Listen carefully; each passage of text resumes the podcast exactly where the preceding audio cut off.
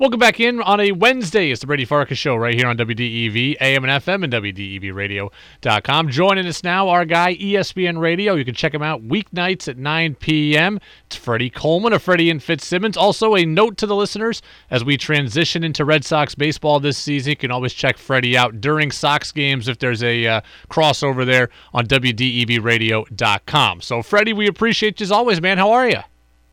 I'm good, my brother Brady. How's everything with you? Good. We were just talking Red Sox, just talking a little baseball. Are you ready for opening day? You got any opening day traditions as we hit tomorrow? Well, I've never had any opening day traditions, but I want to make sure that everybody realizes that I'm really glad that baseball is here. I'm glad that baseball is back. But I get the sense that we are outliers compared to everybody else that it, it used to be so much of an excitement, not just from the hardcore fans of baseball like you and me, but even the casual fans are looking forward to opening day, and I'm hoping that at a certain point, that Major League Baseball will get people excited enough to feel that way about opening day. But I can't wait to see what's going to happen, whether it's the Red Sox over here, the Yankees over there, the Dodgers over here, the Mets over there. I've always been a huge baseball fan, so I can't wait for things to get started tomorrow. Is there one particular storyline you're going to be paying attention to in baseball this year? Oh, the one storyline to me that I think the most important storyline is can the Dodgers repeat because it took them that long to finally break through and win a world championship because before last year happened, that had not happened since 1988, and then they went out there and fortified themselves again yeah. to make sure they were going to have the best chance at repeating, and especially in a division that's definitely gotten better with the San Diego Padres and what they did in the offseason. Keep an eye on the Arizona Diamondbacks. They got a lot of young talent that's ready to come to the surface. So I can't wait to see how the Dodgers handle teams in their own division because if everything breaks right for them, this could be a 100, 105 win team that could be setting the pace in the National League and also for Major League Baseball. Well, I'm certainly ready for opening day. Red Sox and Orioles tomorrow. Coverage starts at 110. First pitch is 210. And as one season starts, Freddie, another season is coming to an end, and that's the NCAA tournament. On the men's side, we are down to the Final Four. Uh, do you want to see Gonzaga go unbeaten and win the title? I want to see great basketball, so I'm really looking forward to seeing exactly if UCLA can continue this run. Although I don't think it's likely because Gonzaga, they're playing at a pace that I don't think anybody has seen since the 1981 Indiana team, in which they beat their opponents in the NCAA tournament by an average of 20 points, and nobody got close to 13 points to them except for North Carolina in the championship game. We have not seen a run like this in the NCAA tournament to this level since that time. So when you got Baylor and Houston on one side, I know that's going to be a competitive game. I think a lot of people don't expect the UCLA, a 13 and a half point underdog as we speak, to be competitive. But if I see competitive, great basketball, I don't care who wins. But it's going to be very, very hard to stop that bunch of Spokane, Washington, because they are playing at an elite times 25 level so far this season. Freddie, I'm catching grief for this take on Twitter, so let me ask you what you think of it. I acknowledge that Mick Cronin has done a very good job at UCLA, and I acknowledge that this UCLA team has had a great run to the Final Four. But everybody calling UCLA Cinderella or fixating on the fact that they're an 11 seed, I, I don't jive with that. This is UCLA, and I'd say the same thing if it was Syracuse or some other big program. People are asking me to look at UCLA in the same way that I look at George Mason, and I refuse to do that. I think UCLA is getting a little too much praise for this run. What do you think? No, they're not getting too much praise for this run because this has been a great run because many people did not believe that they were going to be Michigan State. And I know you see the letters UCLA and it's hard to put them in a Cinderella category.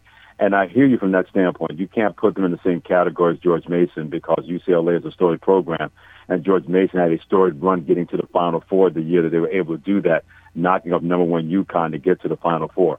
But Cinderella story is a UCLA story this season. I don't think there's anything a doubt about that because nobody thought this team would do anything in the Pac-12. They're thinking that they could be a good team, but nobody saw this kind of run the way they've been able to play basketball.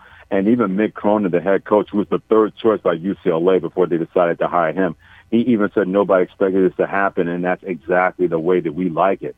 So I understand why you don't want to put UCLA in the Cinderella box but for this year, they belong there because when you're in 11th seed, I don't care if you're a big program or not a big program, you still have to win a first four game to continue this run.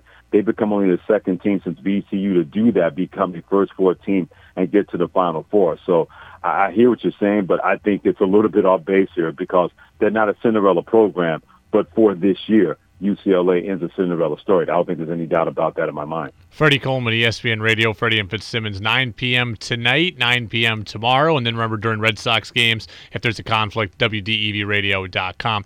Freddie, I want to move over to the Patriots. Uh, what do you think of the continued Jimmy G to Foxborough speculation? Are you thinking it's likely, or is it still Cam's team? I'll believe that when I see it because I know that Bill Belichick didn't want this guy to go in the first place until Tom Brady went to Robert Kraft, the owner, and said, "Hey, Robert, a word." And then the next thing you know, Jimmy Garoppolo was moved west to San Francisco. So I think Bill Belichick may still have a fascination for him, but at the same time, and this is the genius and the beauty of Bill Belichick, you never know what he's thinking. He's never getting any clues out there or having clues being put out there. He doesn't have any spies working for somebody else that can put out the anonymous sources next to the Patriots. He's always done a really good job making sure everything is covert where you never know what the Patriots are going to do or what the Patriots are thinking. I don't believe they're going to take a quarterback in the first round, but with Bill Belichick, especially after what we saw last year, anything is possible with Bill Belichick because he's going to do everything he can to make sure he has the best players on his team and put themselves in a position where they're not going to be a playoff-less team like we saw in 2020. So I think that's a major factor, Bill Belichick. We don't know what he's going to do until he actually does it. That's been part of his genius, and that's been part of the Patriot culture and the Patriot way. I will say this. He does have some playmakers on offense that no matter who's playing quarterback, whether it's Cam Newton or they think about swinging a, t- a trade for Jimmy Garoppolo, whatever they're going to do, now he has some playmakers out there. The question is, does he believe that Cam Newton is the right quarterback? And I firmly believe that he is from the Patriots' sake because if he wasn't, they would not have given him, given him another year to come back with incentives that could net Cam Newton close to $14 million. Interesting news today on Cam. Cam is going to be getting a eight week long television show. I believe the first episode is tonight. It's going to be a show and a digital show on uh, on BET. And all I can hear now in my head is the Boston media questioning how much Cam is really committed to football because he has another venture going. So it's not so much about Cam. The question to you is how do you react when you hear people question athletes' motivation just because they have other ventures or other interests? Well, honestly, Bray, I just think it's stupid because basically you're telling athletes to just stick to sports and then don't and don't do anything else. Well, how would you feel if somebody went to you and say, "Hey, we know you got this great part-time job, but stick to the job that you love." You know that people be giving only you know what to somebody else. So it gives you the authority and the right to tell somebody that they can do something that's going to make their brand better and it's something they wanted to do and have an opportunity to do that. I've never ever understood that. And it just really boggles my mind how the whole stick to sports thing got that political because if anybody had a brain in their head, they should have ignored any politician telling an athlete to stick to sports because we could have looked at them and said, why don't you stick to politics? You got enough problems doing that without telling somebody else to stick to what they're supposed to be doing in your mind. So I would never ever tell a grown man or a grown, grown woman what to do when it comes to their life, whether it's personal or professional. And I'm not going to stand for that for anybody else telling LeBron James or Steph Curry or anybody else to just stick to sports. They can stick to whatever they want they want to do, and especially when they're doing their part to make sure everything's going to be better for them and their family. If you have a right to do that, then why should you deny them the right to do something like that? Especially in a situation with Cam Newton if you question his motivation to play football, then that's just ridiculous. If he didn't want to play football anymore, he would have tried to sign up for one more year to be in the NFL, which is exactly what happened to Patriots last year and the Patriots this year. So for anybody to even put that out there and make that part of the narrative, that tells me a lot more about them, not so much about Cam Newton and his quote unquote motivation when it comes to playing football. Freddie, let's move to the Celtics. As much as I don't want to, they lose to the Pelicans the other day. They'll take on the Mavericks here in a bit. And uh, Jay Williams of ESPN yesterday, your colleague, was saying, why do Brad Stevens and Danny Ainge not shoulder more of the blame for this? And my simple answer was is because we always hear it's a players' league. Players get the credit. The coach has been devalued, so I think the players deserve most of the blame. What do you think? Well, in this situation, the blame goes all the way around from Danny Ainge and not putting the right kind of roster together to Brad Stevens, who has fallen short from coaching, and from the players who have not gone out there and be the kind of basketball team that we thought we were going to see. But I think as well, more than ever before, Brady, sports are a second by second lead. You could be you could be yesterday's headline last year, and then this year nobody even gives you know what about you because you're not playing well. So the Boston Celtics have not gone through anything different than we've seen from other teams that you have high expectations and all of a sudden when they don't meet those expectations, people are wondering what is wrong. I've not given Danny Ainge or Brad Stevens a pass, but I may be the outlier when it comes to that. And yet, you can tell somebody's a players' league. Let's be honest. Sports has always been a players' league. You're not going to do anything if you don't have the right kind of players. As great of a coach as Red Auerbach was in the 50s and 60s with the Celtics, if he didn't have Bill Russell, John Havlicek, Bob Cousy, Bill Sharman, the Jones brothers, and Satch Sanders, we wouldn't be talking about Red Auerbach in that same way.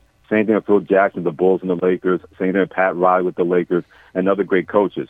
Great coaches usually made because of great players and not the other way around. You could be the greatest coach in the history of mankind, but you have bumps for a player. There's only so much you can do.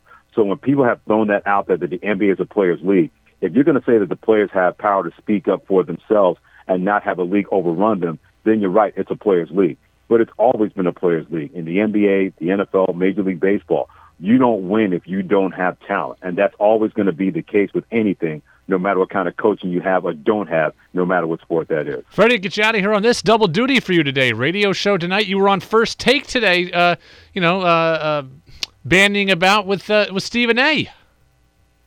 Yeah, I hadn't seen Stephen A and Molly in such a long, long time. So it was really cool to catch up with them, and especially when Stephen A. gets fiery. That's why I couldn't wait to diffuse his whole rant that he had about Russell Westbrook. I said, you know, you're beautiful when you're angry, just to kind of lead the, the, the level of tension a little bit when it comes to Stephen A. But anytime I get a chance to do something like that, I always relish that because it's such a popular show. It's such a terrific show, and you have two terrific people. People don't realize that you see the front of the face when it comes to Molly and also Stephen A but the quality people behind the scenes as well. So anytime I get a chance to do something like that, it's always a blast, and I always have a great time. Freddie Coleman, ESPN Radio. The star continues to grow. So Freddie on First Take, Freddie and Fitzsimmons tonight, 9 p.m. All Red Sox season long. Anytime there's a conflict, you can always stream Freddie at uh, WDEVradio.com. So Freddie, we appreciate you, man. Be well. Enjoy opening day, and we'll talk to you in seven days.